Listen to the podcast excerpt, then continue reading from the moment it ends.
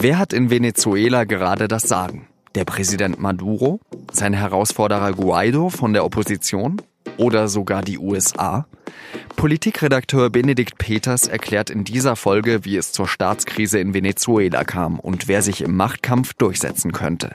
Heute ist Donnerstag, der 24. Januar. Ich heiße Jean-Marie Magro und Sie hören auf den Punkt, den SZ Nachrichten Podcast.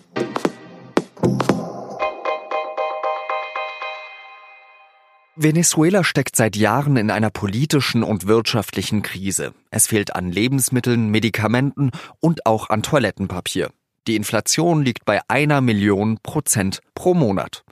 Präsident Nicolás Maduro hat das Parlament schon im Sommer 2017 entmachtet. Viele Regimekritiker sind eingesperrt oder ins Exil geflohen. Drei Millionen Menschen haben das Land inzwischen verlassen. Proteste hat Maduro blutig niederschlagen lassen. Lange war sich die Opposition nicht einig, was sie gegen Maduro tun soll. Bis jetzt. Anfang Januar wird der 35 Jahre junge Oppositionspolitiker Juan Guaido Vorsitzender des Parlaments. Er erklärt Maduro den Krieg, bezeichnet den Präsidenten als Thronräuber und stachelt die Menschen zu neuen Protesten an. Zehntausende Venezolaner folgen seinem Aufruf. Am Mittwoch hat sich Guaido vor tausenden Anhängern zum Interimspräsidenten erklärt. Invocando los artículos de la Constitución asumir formalmente las competencias del Ejecutivo Nacional. Guaido leistet hier den symbolischen Schwur auf das Amt. Kurz danach meldet sich der US-Präsident Donald Trump zu Wort. Er erkennt Guaido als Interimspräsidenten an und ruft Amtsinhaber Maduro dazu auf, seine Macht friedlich zu übergeben die EU, zahlreiche lateinamerikanische Regierungen und die Organisation amerikanischer Staaten schließen sich der Forderung von Trump an. Und Maduro? Der findet das alles überhaupt nicht lustig. Er hat die diplomatischen Beziehungen zu den USA abgebrochen. Und die USA halten eine militärische Invasion in Venezuela mittlerweile nicht mehr für ausgeschlossen. Über die Staatskrise in Venezuela spreche ich jetzt mit unserem Lateinamerika-Experten Benedikt Peters. Benedikt, wer bestimmt denn eigentlich gerade, wer in Venezuela Präsident ist? Das bestimmen letztendlich die Venezolaner selber, das ist gar keine Frage. Es gibt im Moment natürlich viel rhetorisches Geplänkel und es gibt Gerede seitens Maduro eben, der natürlich stark in Bedrängnis ist von einer US-Verschwörung, von einer Invasion etc. Aber letzten Endes ist die entscheidende Frage, sind es die Venezolaner, die eine kritische Masse hinbekommen, die auf die Straße gehen und dann am Ende halt das Regime stürzen oder eben nicht? Kommt es da eigentlich überhaupt darauf an, was die Ausländer sozusagen, also die Amerikaner, die Europäer oder andere lateinamerikanische Staaten sagen? Oder ähm, ist das eben völlig wurscht für die Debatte vor Ort? Das ist nicht völlig wurscht, ganz im Gegenteil. Es wird in Venezuela sehr genau verfolgt, wer sagt was. Das hat dann auch natürlich eine Auswirkung. Ein Beispiel ist eben die Rhetorik der USA, die ist ja im Moment sehr harsh. Also ähm, Trump redet ganz klar davon, dass alle Optionen auf dem Tisch liegen, so hat er das wörtlich gesagt. Er meint damit eine militärische Option, das heißt eine Invasion. Das wiederum ist eben halt in Lateinamerika, auch in Venezuela im Speziellen, sehr äh, negativ besetzt, weil die Leute Erinnerungen haben an verschiedene Invasionen und Einmischungen der USA in Lateinamerika. Aber was wäre denn jetzt zum Beispiel die Alternative zu einer militärischen Invasion, um Maduro loszubekommen, wenn das denn das Ziel sein soll?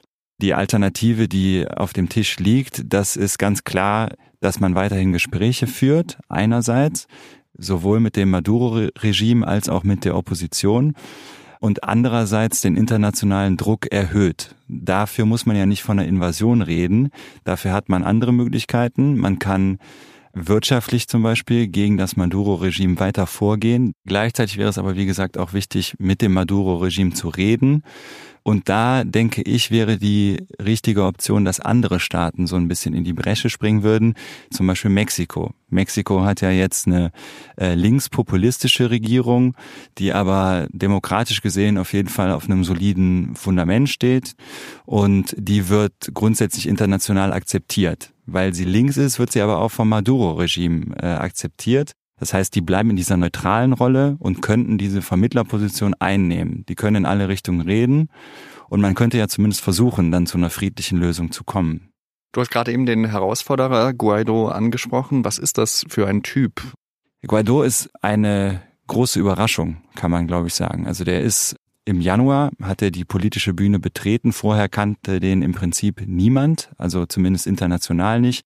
Der ist 35 Jahre alt, ist ein Ingenieur und hat sich dann als Parlamentarier auch zum Präsidenten eben des venezolanischen Parlaments wählen lassen. Dazu muss man wissen, das Parlament hat nur noch so eine symbolische Funktion letzten Endes. Aber immerhin die. Und dann, wie gesagt, hat Guaido sich zum äh, Parlamentspräsidenten wählen lassen und hat dann so die mediale Aufmerksamkeit um die neuerliche Vereidigung von Maduro genutzt, der Guaido, um zu sagen, Maduro ist eigentlich kein legitimer Staatschef mehr. Hat diese Demonstrationen jetzt angekündigt, die gestern stattgefunden haben. Und den Auftritt hat er dann wiederum genutzt gestern und gesagt, ja, ähm, ich bin der legitime Präsident. Er ist in die Vollen gegangen. Genau, er ist in die Vollen gegangen, kann man sagen. Wo läuft das hin? werden jetzt einfach äh, Parlamentspräsident und Präsident äh, eben gegeneinander Sturm laufen und im Zweifel schießt dann eben das Militär, weil es auf Seiten von Maduro ist. Also es muss irgendwann eine Lösung geben. Kein Land kann ja zwei Präsidenten haben und zwei Regierungen und dann lässt man das einfach so nebeneinander stehen. Wenn die venezolanische Armee sagt, wir entziehen Maduro die Unterstützung, wir gehen auf die Seite Guaidos, dann hätte man sozusagen da den Regimewechsel.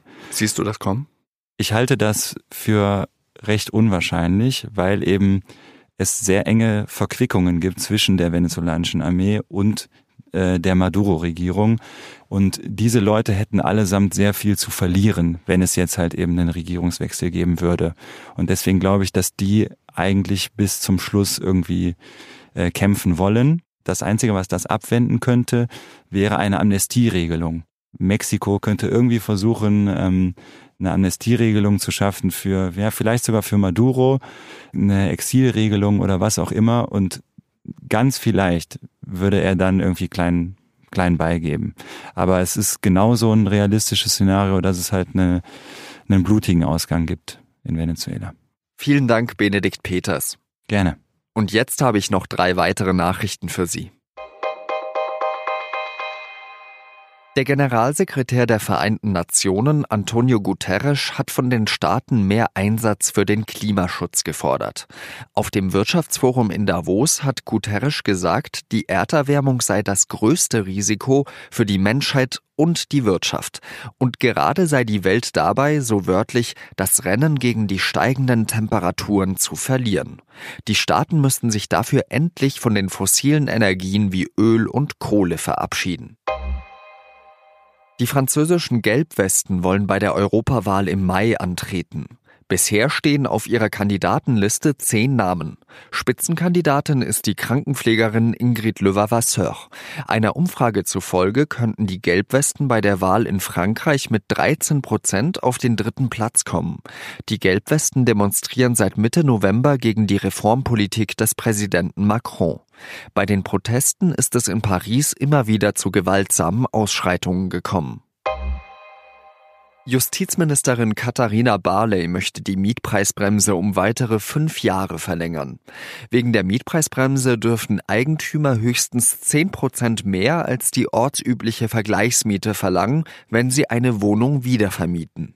Es gibt allerdings Ausnahmen. Zum Beispiel fallen Neubauten nicht unter die Vorschrift.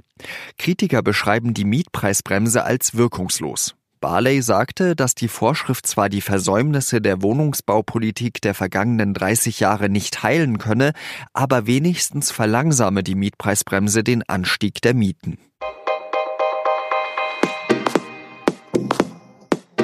Das war der SZ Nachrichten Podcast auf den Punkt. Redaktionsschluss war 16 Uhr. Auf der Seite 3 geht es heute um den Lebensgefährten von Natalia Wörner. Heiko Maas reist seit einem Jahr als deutscher Außenminister um die Welt. Aber niemand weiß so richtig, wofür er eigentlich steht, schreibt Daniel Brössler. Vielen Dank fürs Zuhören und adieu.